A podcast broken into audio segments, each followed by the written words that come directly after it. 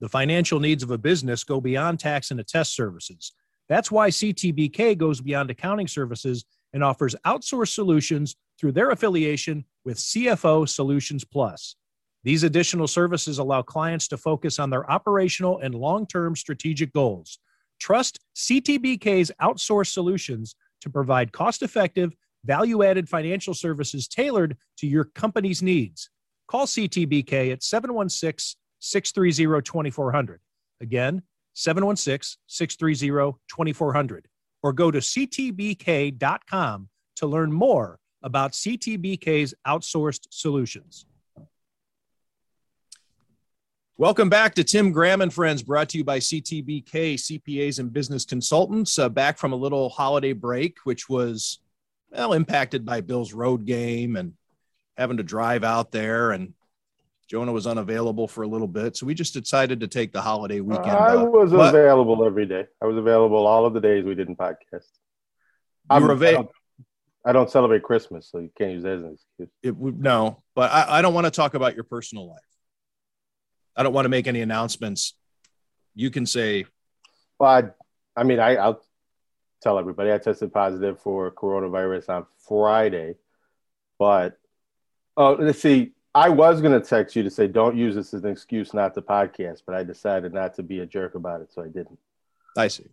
Well, we're back with a vengeance because Tim Graham and Friends is loaded with extra F's as you uh, if you're watching you see down in your lower left panel cbs this morning saturday co-host jeff glor is joining us and by request of jeff glor yep matthew yep. fairburn of the athletic is back for the first time since he left and it was actual criteria of Jeff's appearance. He said, not unless Matthew Fairburn's on also. I think Jeff has some things that he wants to discuss uh, regarding the Bills' victory over the Patriots on Sunday. Um, but welcome, guys. Um, thanks, thanks everybody for coming on.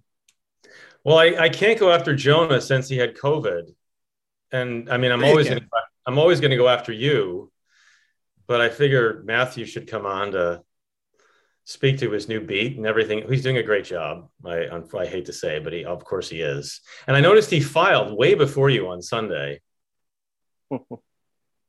I even dragged my feet a little bit because you know Tim and I were going to go out for a beer after the game, so I was like, I guess I'll read through this a few more times, add a few more things. I mean, those, that I was the last New England reporter to leave, and those those Buffalo guys were all still over there, hemming and hawing over their pros. So you know, hard work, lack of efficiency, some mix of the two. I'm not sure. It comes more easily for some than others.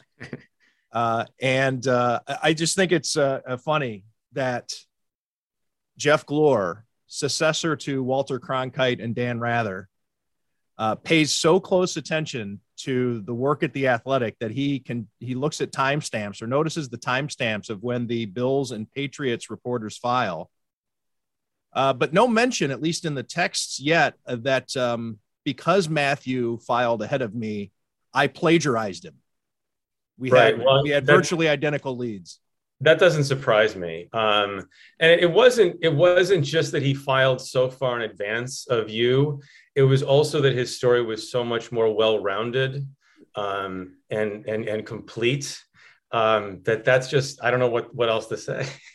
And unbiased. Yes. You know, this is nice. I, I, was worried that I had lost my my F status, which maybe I had, but clearly I haven't lost it with Jeff, which is good.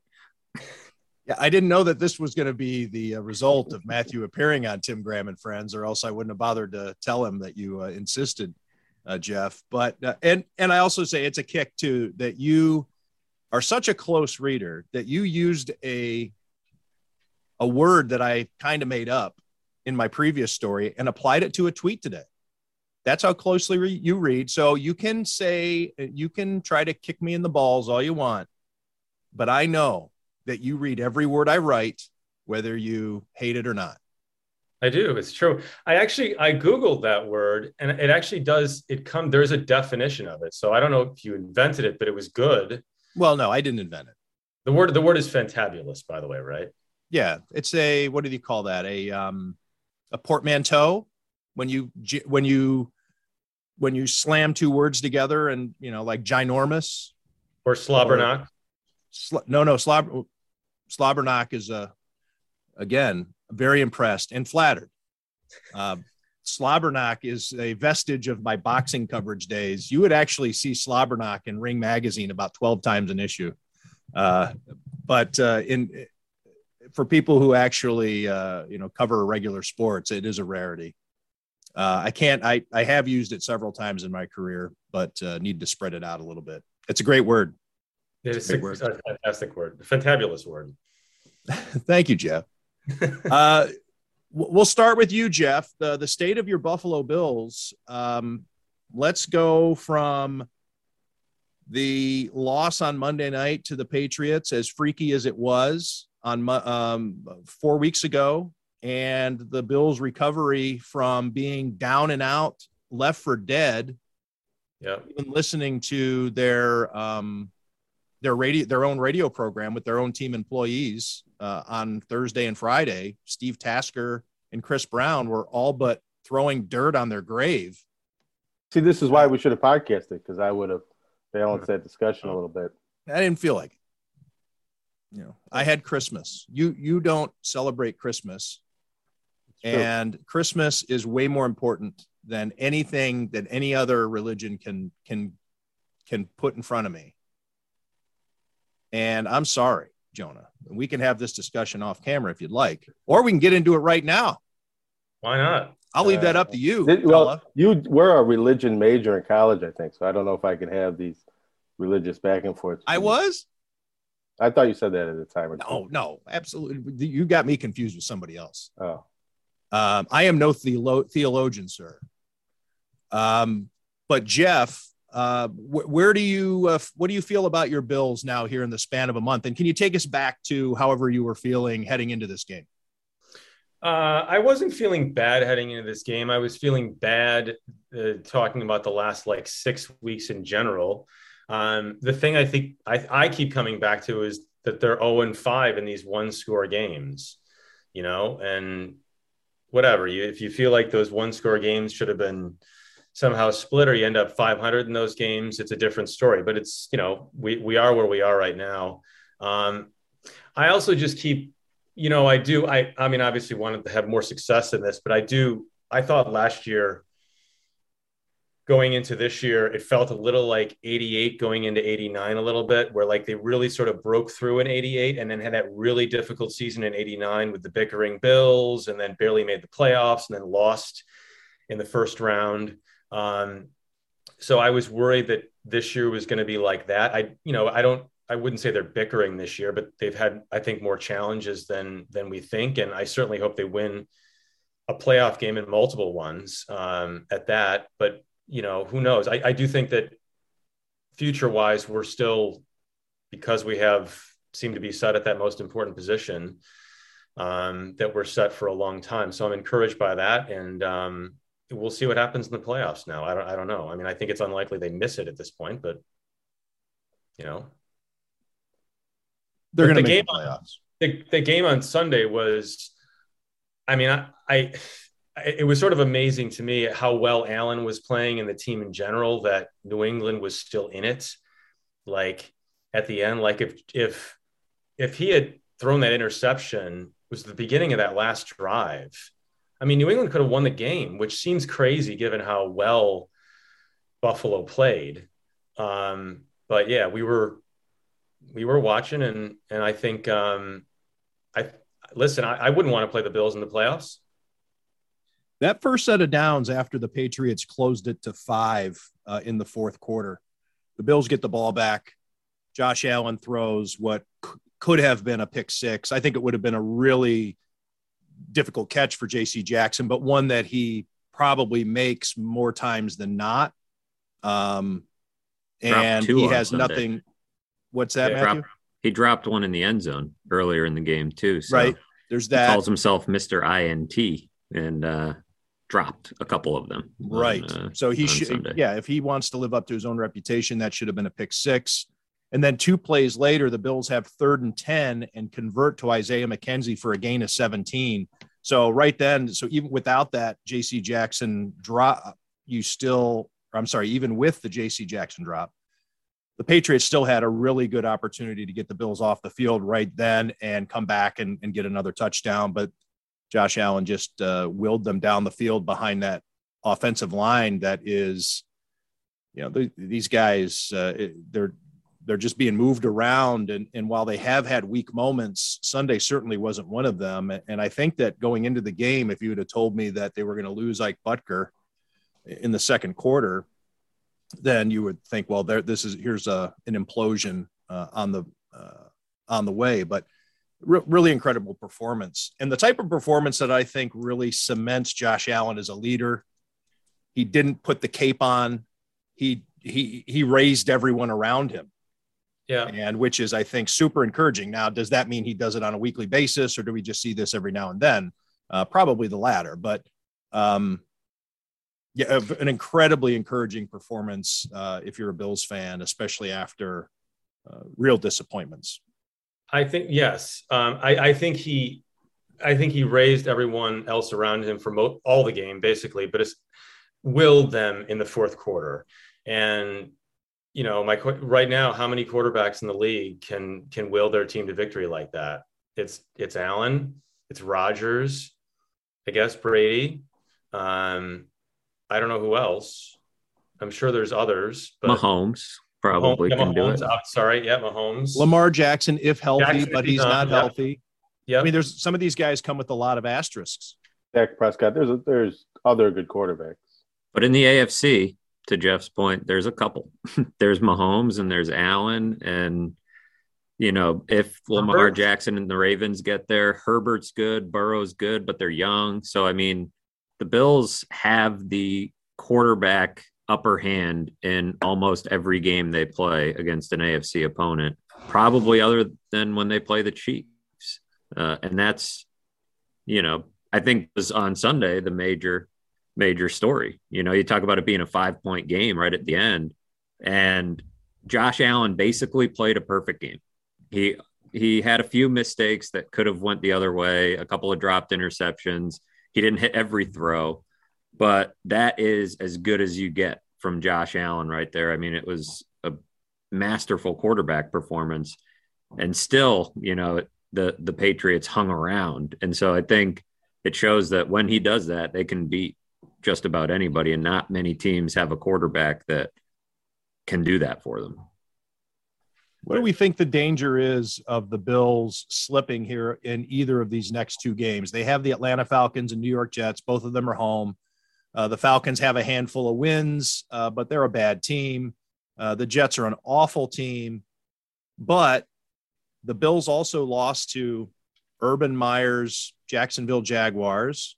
Uh, they've had their bad their moments or even a bad half against a team that they should have steamrolled, uh, slow starts, all that type of stuff. Um, I don't know. I, I'm personally encouraged by the way that they showed their moxie, for lack of a better term, uh, against uh, the Patriots with all the problems that they had, particularly on offense, all the players that were missing, or even Star Lotulele's, you know, mysterious absence again um, that there's something that maybe that that the tip has been sharpened enough that they don't take things for granted anymore. Because if you can win with Ryan Bates and Isaiah McKenzie and I don't know, insert you know insert whomever. Uh, yep. Cody, well, no, Cody Ford's out. Uh, but yeah, if you can win with these guys, make it. Jake Kumerow is in the starting lineup. Reggie Gilliam caught a pass uh, if you can win with these guys, then that seems to me that maybe they've got their heads straight.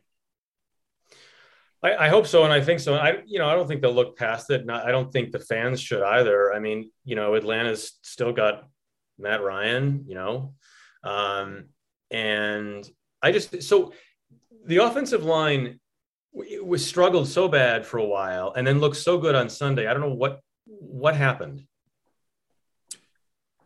Well, it's an interesting game. The the Patriots actually put a fair amount of pressure on Josh Allen. If you look at the numbers, he was technically under pressure on 40% of his dropbacks, which seems like it was a little bit high to me, but they weren't finish. They didn't sack him once. They weren't finishing plays, and I think some of that had to do with how they were rushing. You know, trying to contain Josh Allen a little bit more than maybe going right at him. They did devote a little extra attention at times to Matthew Judon, and I think that helped because he's the one that's been finishing a lot of those plays. But only Kyle four quarterback hits, by the way. No sacks, but only four quarterback hits, and no Patriots defender had more than one. So, yeah, they had Van Noy had six pressures, Barmore had six pressures, but they weren't as big an impact, right? They, he was getting out of the way of it. He was buying time. I, he had 23 throws where he took three seconds or more to throw it, which is by far the most he's had all year. And usually in the past, that's been a bad thing. If Josh Allen holds on to the ball that long, it's a bad thing. At least in 2020, he was in his best rhythm when he was getting rid of the ball on time, quickly to Diggs, Brown, Beasley, the whole thing. But that was why he was so good on Sunday. He bought time and was super patient when he had the time, hit the checkdowns, and everything else. So as it was such a weird game from a pressure standpoint because if you just look at the pressure rate, you'd say the Patriots were all over them, but Josh Allen was clearly buying extra time and those 23 throws, you know, he completed 16 of them at, for, you know, over third of his yards and that doesn't count the times that he took off and and you know got a little bit extra. And you know he had 64 rushing yards in this game too. So kind of a nightmare game for the Patriots front seven trying to contain him because he was escaping and making using both his you know supreme athleticism but also just the the subtle pocket movement that you see veteran quarterbacks have as they go through their careers. And you know it was definitely a frustrating game for New England's front seven. And two things that I think are small factors but probably were factors. Cody Ford not being out there seems to have a positive effect on the Bills offensive line playing around him and Zach Moss is better at blitz pickup than Matt Breida, and, and so having him out there a little bit more helps the pass blocking, I think, somewhat. Ryan Bates is decent too. I wrote about him in the offseason and thought he should have a home somewhere on that offensive line. And, you know, it's funny, Tim mentioned, you know, Ike Boettger going down and thinking it, it could have gotten really ugly when that happened. And you would probably even think at the beginning of the year, if somebody told you, look, it's going to get ugly if Ike Boettger goes down, you'd be like, why the hell is Ike Boettger in there? You know, I mean, that was not, that was not the plan when they put together the offensive line. I know he competed in camp and stuff and played well at times last year, but Bates was, you know, has hung around on that line for a while. Uh, you know, when they traded for him a couple years ago, just kind of a utility man back there. But I think a lot of credit goes to Josh Allen and the way that he buys time, recognizes pressure, and the Patriots' coverage wasn't holding up on the back end either. So even when they were getting close, Allen was finding somebody or throwing the ball away. He was really smart. He was really patient and really smart. I think that's why a lot of Bills fans are justifiably giddy over the performances. He's had huge games before, right? He's had better stat lines than he had on Sunday, but has he ever handled a game that well between the ears, mentally, emotionally, against such a good, smart defensive game planner? He probably hasn't in that type of spot. And I think that's why people are so excited. I don't think so. He had zero of those, what Tim, you call them the sugar rush moments, whatever, right? right? Like hero where, ball, whatever it is. Yeah. And, and, and he's addressed those. I mean, he's talked about those that he sometimes just gets you know, uh, I, there were zero on Sunday. I do he wonder if how much different it would calm. be if oh, if J.C. Jackson catches that pass. How much different is the because that was a bad throw. I don't know why it was a bad throw. Did, was it inaccurate? Were he and Diggs not on the same page? But that was the type of day it was for the Patriots. He was making so few mistakes that those ones stood out so much as missed opportunities for New England. It was like you better capitalize because he's not hitting you in the hands like he was a couple of years ago. You know, every other throw, you need to take advantage of the one or two times that either he and his receivers aren't on the same page or he misfires. I don't know which that one was. Diggs was pretty vocal afterwards, so I think maybe they were a little bit not on the same page. But yeah, I mean, it would be a little, you know, if one of those gets caught there might be some panic moments. There, the national narrative of Josh Allen would change, but that's the fine line. You know, that pass gets dropped and he doesn't unravel. He doesn't, you know, have a sugar high moment. He just settles down, hits a third down and 10, made that fourth down run, hit another third down and 10 to Diggs. Uh, it was a perfect drive after that drop. I think we would have learned a lot about Josh Allen had he thrown a pick six right there because granted he is he's prone to those frenzied moments where you know I even think back to the Rams game last year where he just loses it. He like he loses his composure for a series or two and then just finds it again. It would be yeah. interesting to see how quickly he would have shaken that off because he is known to do that late in games to just all of a sudden find the zone where he hasn't had it for three quarters. And I'm talking not just this year, but even when he was younger, he just had this really strange ability to just tranquility, you know, serenity now uh, type stuff, and and just shrug it off like it didn't matter. And had we seen that, I think that would have been really impressive. But I'm sure the Bills are, are thankful they didn't have to worry about it. There was plenty um, of time left too. Had he thrown the interception, you know, the Patriots go left. down and score. It wasn't, you know, game over. It was uh they would have had to have scored the touchdown, and who knows how much time would have been left, but it would have been plenty, I think. Josh Allen only needs about, I don't know, 45 seconds, it seems like, to get down the field when he's really feeling it. Now, so if if the Dolphins go in and who've now what won seven games after losing seven games, first team in NFL history to do that. If the Dolphins beat the Titans, it is in Tennessee, so it's tough, but Tennessee's banged up. If the Dolphins beat Tennessee and then they and the Dolphins somehow are able to beat New England in New England, so closing out the season winning nine games in a row, they not only make the playoffs, but would they also then knock the Patriots out of the playoffs? It's possible that they would knock the Patriots out of the playoffs, but it would depend on assuming the Patriots win against the Jaguars.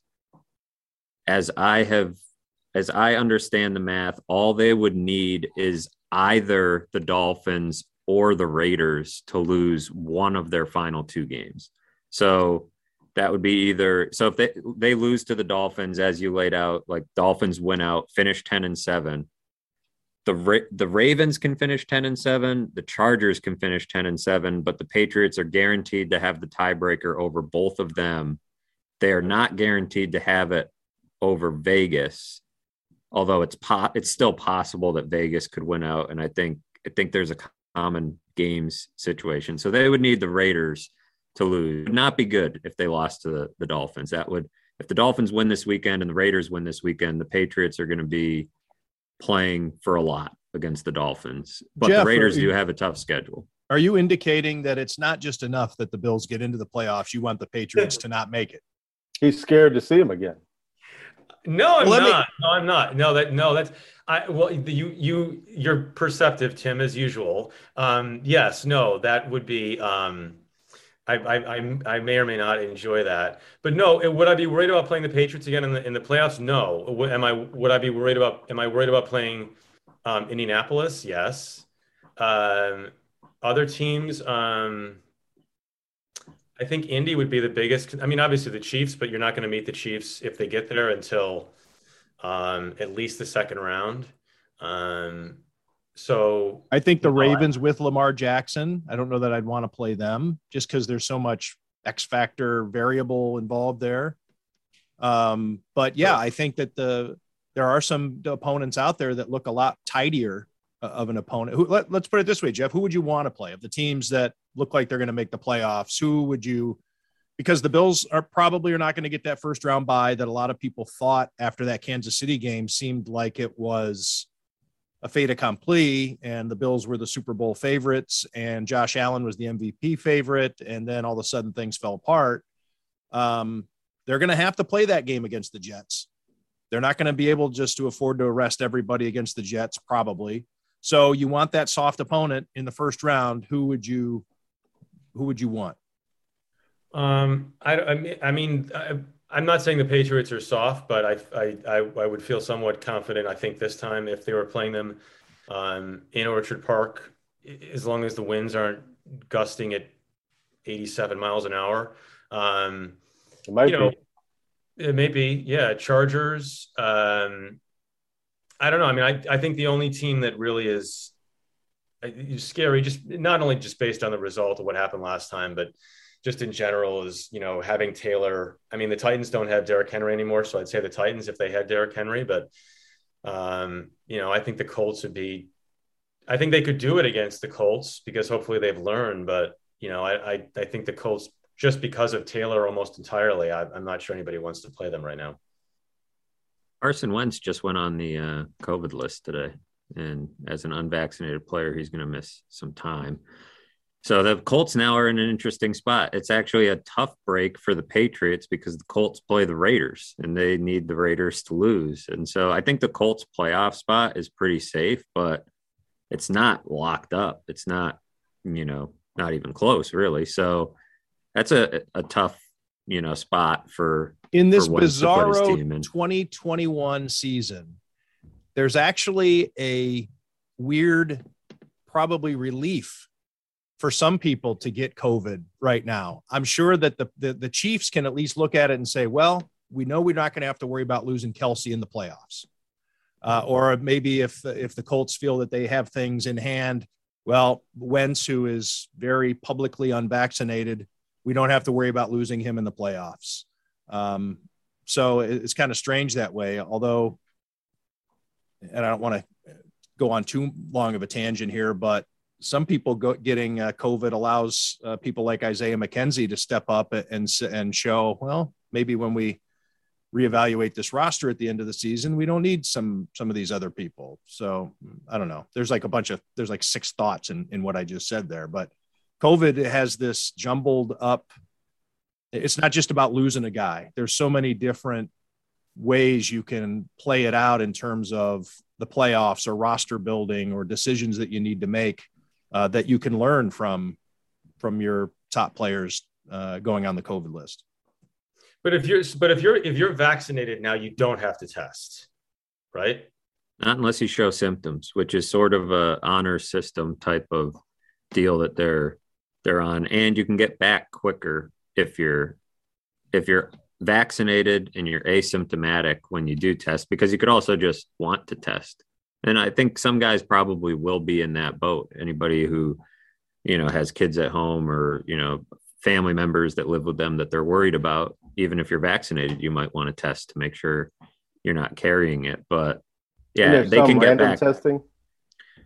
There's like spot testing Yeah. for certain, you know, close contacts, I think. And they've gotten a little looser with the testing, but it's not as if, I mean, they had a record number of players go on the list yesterday. It seems like they're setting a new record weekly, and the NFL doesn't seem to have any interest in pausing the season or doing what the NHL has done. So they're they're plowing forward as they did last year. As they boasted at the end of the season and cancel any games. As there was a practice squad wide receiver playing quarterback for one team, a very proud accomplishment of the NFL. So I don't think anything's going to change this season when you know 100 players go on the list one week it's like how many how many practice squad call-ups did the saints have last night i think it was 12 you know it's like they had their fourth string quarterback in there but We make you know, fun so- of the NHL for having the emergency goalie stationed in every city just in case, and how you know bush league that is. That you the the, the Toronto Maple Leafs have their their minor league practice goalie who's a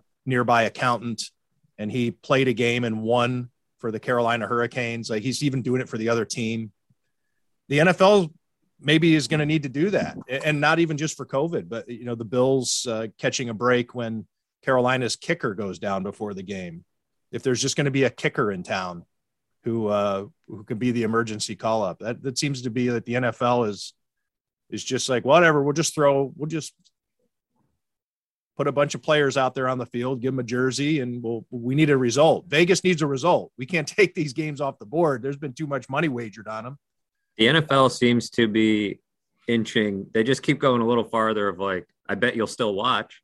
I bet you'll still watch. Yeah, we'll we'll add another game to the Right. schedule. I bet you'll still watch. We'll put it on Tuesday night at five o'clock. I bet you'll still watch. We'll make Ian Book play this game. You know, uh, because because Taysom Hill goes on the list on Friday, and sure enough, people will still watch. I mean, it's that's the nature of it. So the NFL the, is considering the five day CDC relaxed quarantine now. Yeah, I thought they were changing that today. Actually, well, I that that could have happened. Um, I was writing a story today, but I, I, saw that they were considering it, so that may be. Um, I think Tim made an interesting point in that I did trending towards. I, I, did. It was one of the six points you made at once. The other five, I I'm going to blow past. But um, you know, if if everybody, it, it does seem like this Omicron variant is going to catch up with most everybody at some point, or at least our various levels of vaccines and boosters and natural immunity don't work, and it's going to spread to a lot of people and a lot of athletes. If you look at like the NBA, I think the percentage of NBA players who are in protocols or tested positive is higher than what we're seeing in the NHL or the NFL so far. And the NHL's on pause. So if you're a team like the Bills and your quarterback, you'd rather him get it now and be out for a game or two that's more winnable in the regular season than two weeks from now. Maybe this wave is over in two weeks. And I don't know if you really want to tempt fate and make that happen, but it wouldn't be the worst. It wouldn't be a disaster scenario if Josh Allen, for example, showed up on the COVID list tomorrow. Put him in a room with Cole Beasley and crank up the temperature to 96, and uh, you're not allowed to come out until you test positive. Or they can wrestle. They probably got some mats in that facility. Well, What's, Sean McDermott's basement. 90 is it 90 right, because then you can't you test, test positive, positive you don't need to test. You or you yeah, don't need to test in the NFL. Yeah, then you get 90 uh, then 90 days, you got a free pass. So that's where pass.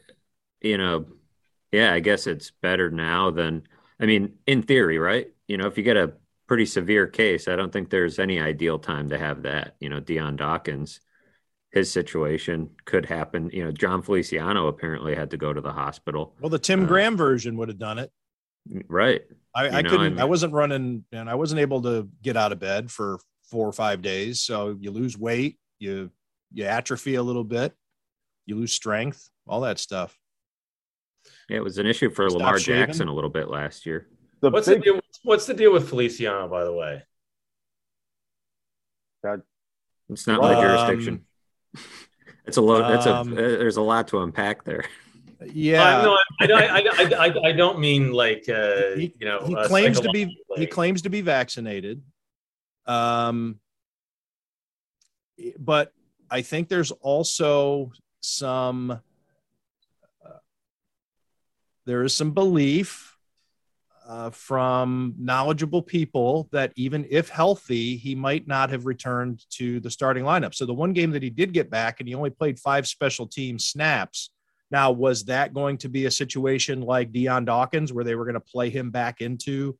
You know, Dion Dawkins obviously goes into the game when Ike Boettger goes down, kind of an emergency situation. But before that game, on Sunday, Dion Dawkins was going through the pregame routine of a practice squad player he was doing pretty heavy duty warm ups, conditioning type stuff. He was out like, you know, they worked him because the expectation was he wasn't going to play. So he stood there on call just in case, and in case happened. So was that was what was going to happen with Feliciano and his one game back? Well, we don't know because he only lasted that one game before he tested positive. But um, there is some there is some acrimony uh, um, I think, uh, between Feliciano and the team regarding um, his his his uh, his status uh, on that offensive line. More acrimony than there is between the team and Star. Well, I okay. So you're talking about a personal matter. We don't know what it is that uh, Star Lotulelei has been out. Sean McDermott was asked about it on Monday, said he had nothing to share with us regarding that. Um, he could have said, yeah, he's back with the team, but he didn't. Um, I, I don't want to speculate. Uh, I'll just lay out some facts and think that because I, I don't know, but here is somebody who obviously was afraid enough of the COVID of COVID last year to opt out. He did not get vaccinated. He has said that it's for health reasons. He has been on the COVID list. And now a COVID outbreak starts happening around the NFL, and he is not with the team. So those are facts. I, I, mean, right? I mean, Matthew, double check me on that. As somebody who covers covered the team on a day to day basis, you you know because some of the some of the times I, I catch it from a distance and I'm reading reporting, you know. But you, right? That's correct.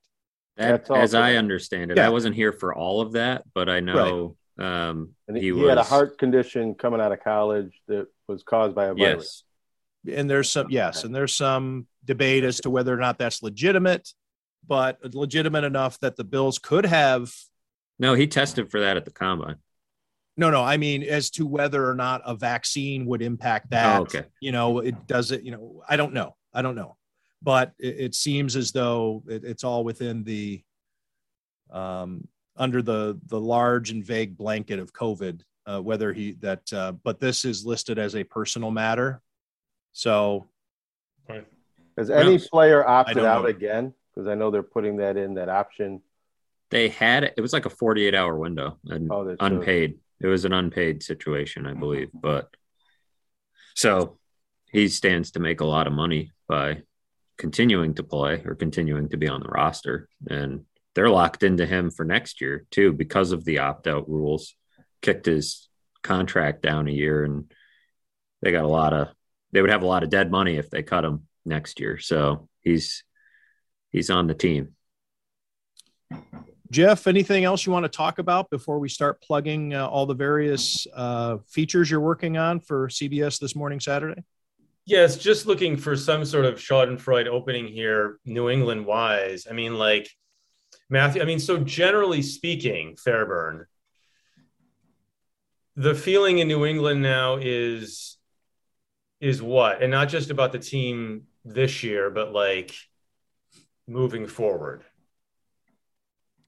I think a lot of I don't know. When people ask me that, I always wonder: uh, Do you are you talking like fans or like a mixture of fan and media reaction? It can be very different at times. Um, no, the I'm media not, reaction and the the fan reaction, or in the building, or you know, all those things. But I would say, generally speaking, discerning fans recognize that Josh Allen is a problem that isn't going away, and they still think, I mean, what I find interesting about these two games that were played in a span of 20 days is how strong the emotional swings were from fans, yeah. media on both sides. Where after the Bills lost, as Tim mentioned, going into this game, there were people that were, you know, wondering about their season and everything else.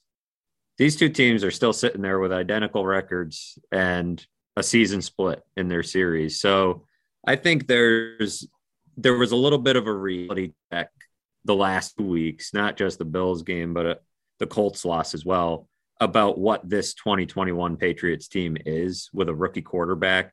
And that's probably not a legitimate Super Bowl contender. Weirder things have happened, but a rookie quarterback has never gone to the Super Bowl. And I think people got a little drunk on the seven game winning streak and we're feeling pretty good about you know, this is 2001 all over again. But it's starting to, you know, seem like it's, you know, crashing down to earth a little bit.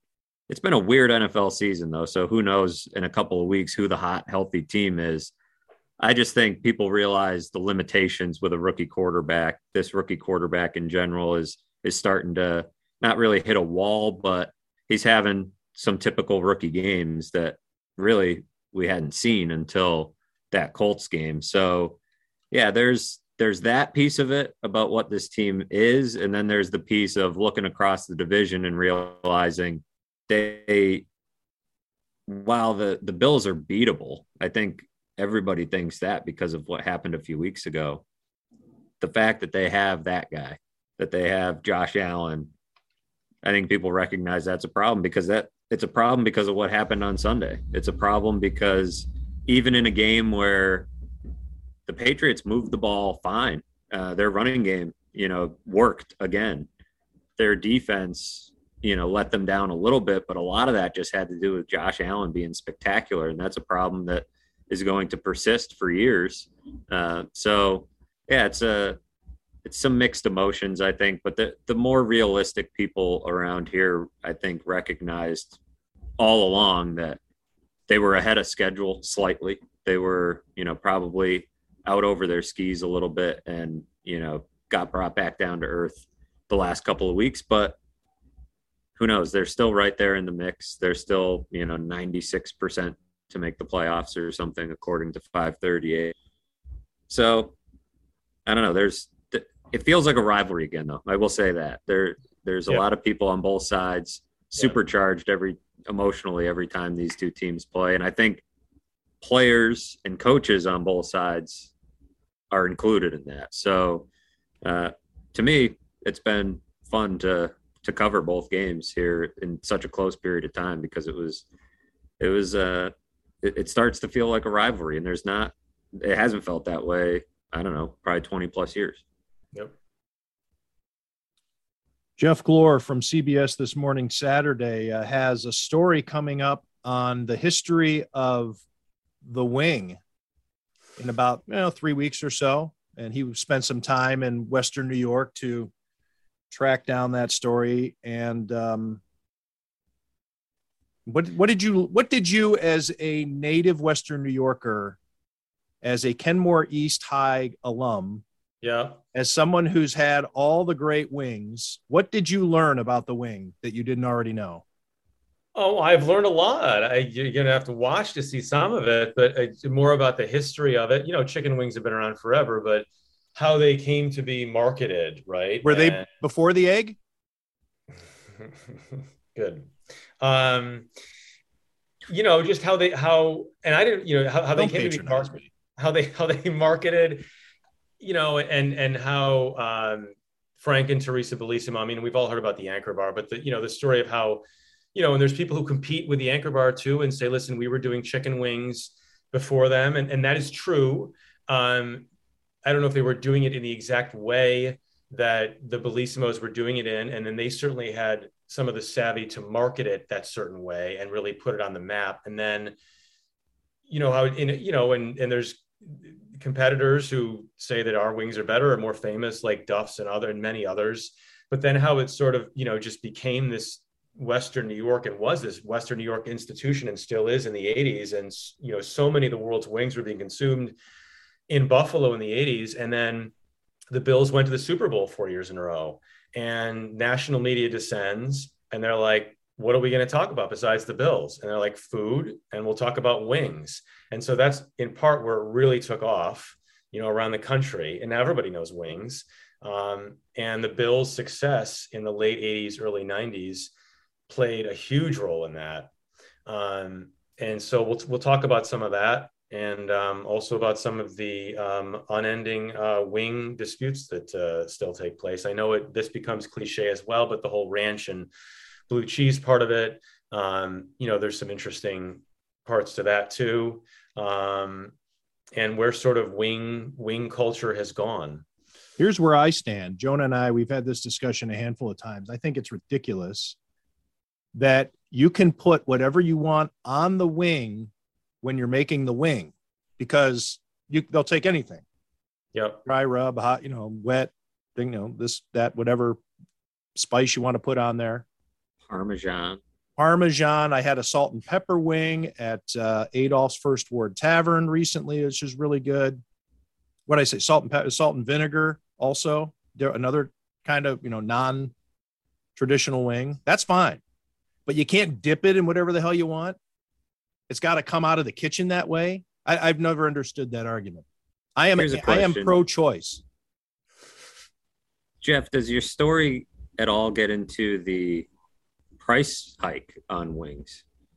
Because the last time I was in Buffalo, what, three weeks ago, whenever that game was, I paid, I think it was like $31 for 20 wings at Bar-Bill. Worth it, but so, it, it was more expensive than I remembered. It, it, it absolutely is. Um, and I remember paying 10 cents for a wing and like, you know, 25 cents for a draft, you know, like, you know, years ago. And you can't get that anymore. So the shortages of wings have been a problem, which is why a lot of people have shifted to like boneless, which are not really, you know, boneless wings are not really wings. Um, and, you know, thighs and other things. So, yes, that's definitely, it's definitely an issue. Um, Yeah, we, there was one guy. I think when- Jonah just had a spit take. Was that I a was cough or was that a spit take? Was there something he said that was that made you Yeah, it spit was just coffee coffee, up? going you? down the wrong pipe. I wish there was a spit take. I, would like Oh, to spit okay. take this whole conversation that we're having these endless drunk debates about wings. This is going to be on the CBS News. All this talk about chicken wings. Well, we, we're gonna we're gonna do it in an artful, sophisticated manner, Jonah. I mean, of Okay. course, obviously, we, we elevate these things. We we take we take we can take subjects that might be pedestrian in other places, and we turn them into something That's- special. That's the journalism we're taught at Kenmore East, and I'm glad you're carrying that out nationwide. That's right. That's right. Jeff, let me ask this. Uh, you're, this shouldn't be giving away a secret or picking sides. You're from town of Tonawanda. What is the best wing joint in the town of Tonawanda? I mean, I love. I still love Duff's. Is that in the I mean, I town of think- Tonawanda? Yes, Duff's is in Amherst, though, right? Yeah. Duff's is in, it's technically in Amherst. So we used to always go. I mean, I haven't had wings in the town of Tonawanda in a long, long time. I'm, I'm not back there as much as I want to be. Um, when we used to get wings and pizza, we got it from John and Mary's at the corner of um, Sheridan and Ashford. You know, it's right just right down the block. They had John and Mary's used to have on Monday nights. They had a 4.99 pizza, full pizza, full pie, for five bucks. Right on. That was the You hear they're getting rid of the putt putt over by there. Are they really? It was a huge, in fact, uh, people have been trying to save it. It was one of the bigger stories of the summer. Oh, I'm not man. joking. As you can imagine, how some stories just go viral, but they want to turn, they want to, uh, they want to put something else there where the putt putt is. No, that's a travesty. Are you all right with that? Is it No, too late not. for for Jeff to go in there and stop it with some journalism? I used to. I. I. It wasn't the putt putt that that that attra- There wasn't the the mini golf that attracted me to that place. It was. It was the video games and playing Golden Axe and everything else. Unlike his putt putt used to have a thing on Saturday mornings where it was twenty dollars. Twenty dollars from nine a.m. to noon, and you got unlimited tokens and unlimited golf. And it was, it was like an orgy for like a for a kid like a teenage kid at, in in the 80s you know going to putt putt for 20 bucks man. It was the best the only thing that rivaled it was friday night's main event when like hogan was in his prime. Um you know so those would be the best and I, i'd be sorry to see putt putt go but What if I was saying they were bulldozing it for a Loganberry factory? Would that be okay? i like loganberry Uh, a, a, a Logan a Loganberry sponge candy um, oh store. is that really what it is No, I don't know what it is. okay Okay, we're going I'm to just trying to Jim's see what- Steakout, but Jim what Steakout be- said it's not. Oh, it's a Jim Suitable. Steakout. That's No, they, right. they They're going to that put it. down. I I think don't that's. why. yeah It's All not- right. i can't say i'm, I'm- Jim's shocked. Steakout is pretty great.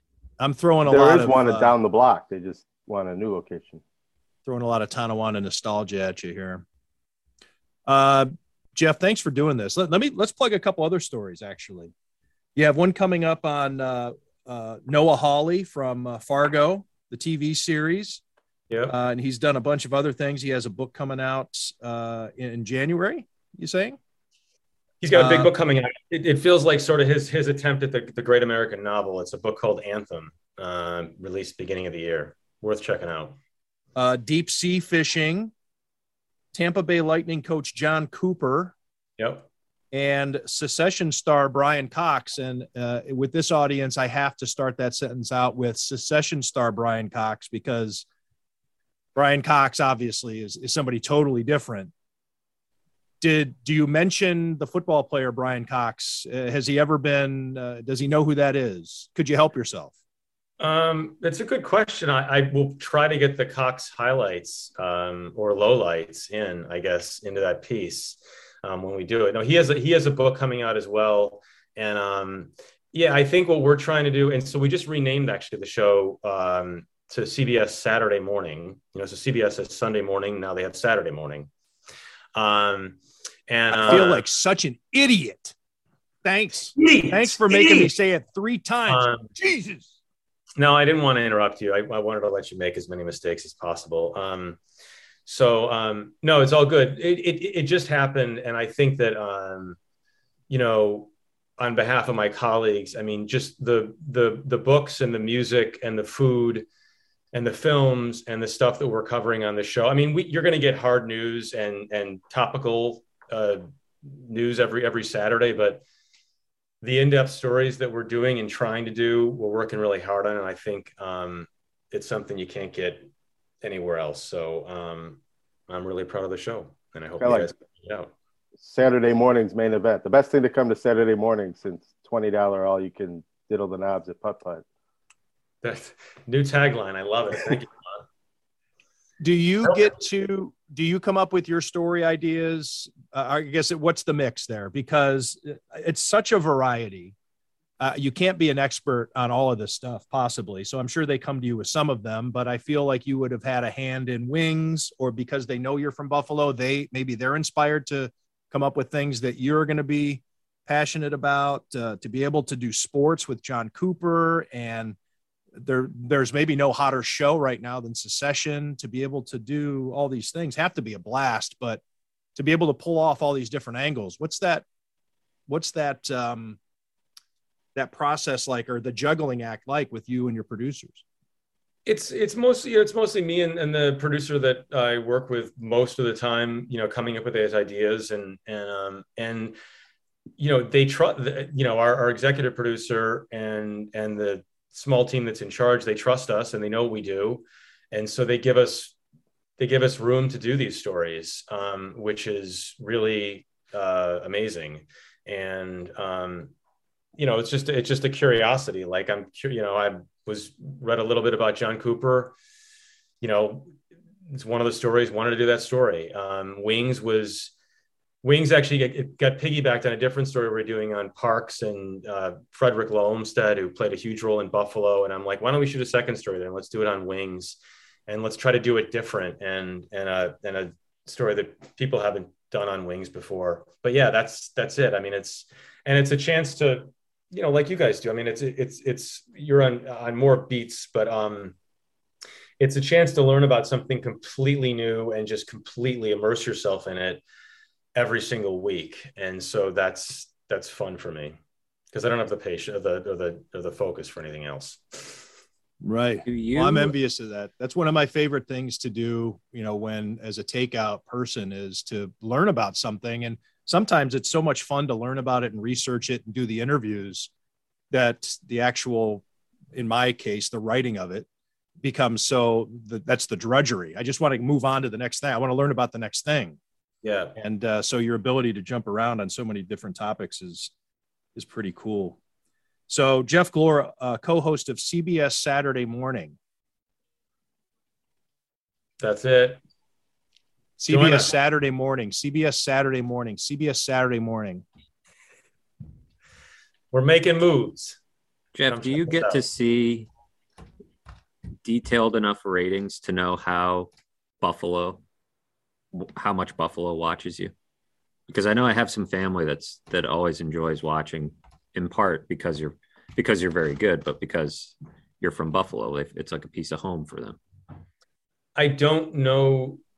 Could, I could get that information, but I don't know what the numbers are in Buffalo uh, for for the show. I think, um, but I hope they're good. I I think they're good.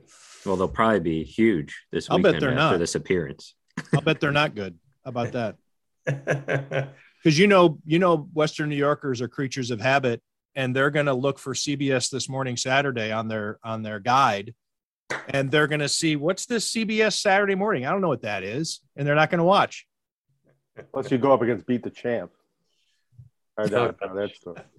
There you go. Jeff, thanks for doing this. Um, yeah, man. You're you're a you're a good sport for putting up with this bullshit, and uh, you are way way uh, way above uh, this. And to lower yourself uh, and humor me and and matthew and jonah is uh, it's always a treat. Anytime gentlemen. Matthew uh, thanks for uh, thanks for coming on as well. Appreciate you joining. And uh, jonah hope you're feeling better buddy. Thank you. Based on what we saw earlier i'm not so sure uh, thank you for listening to uh, Tim Graham and Friends, brought to you by CTBK, CPAs and Business Consultants. My thanks again to Jeff Glor of CBS Saturday Morning and to Jonah Bronstein and Matthew Fairburn. CTBK is more than just a full service accounting firm.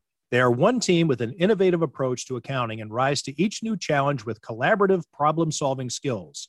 CTBK goes above and beyond by lending helping hands in the Buffalo and Niagara community through volunteer work and donations and is partnered up with Victory Sports for 2020 and 2021 to keep kids in the community active.